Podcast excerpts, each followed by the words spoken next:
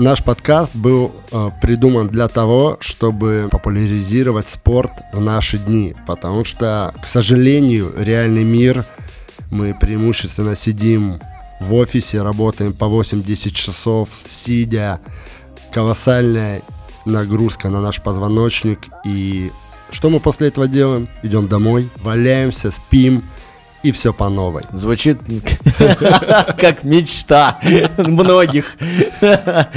Сначала ты сидел за деньги, потом ты валяешься. Да. Потратив эти деньги. Ну, скорее всего, на пиво, да. Поэтому э, наш подкаст мы планируем со временем приглашать различных э, спортсменов, докторов, с, э, нутрициологов, профессионалов фитнеса и не только. Сейчас гораздо больше людей обращают внимание на спорт, потому что это дает энергию и продлевает жизнь.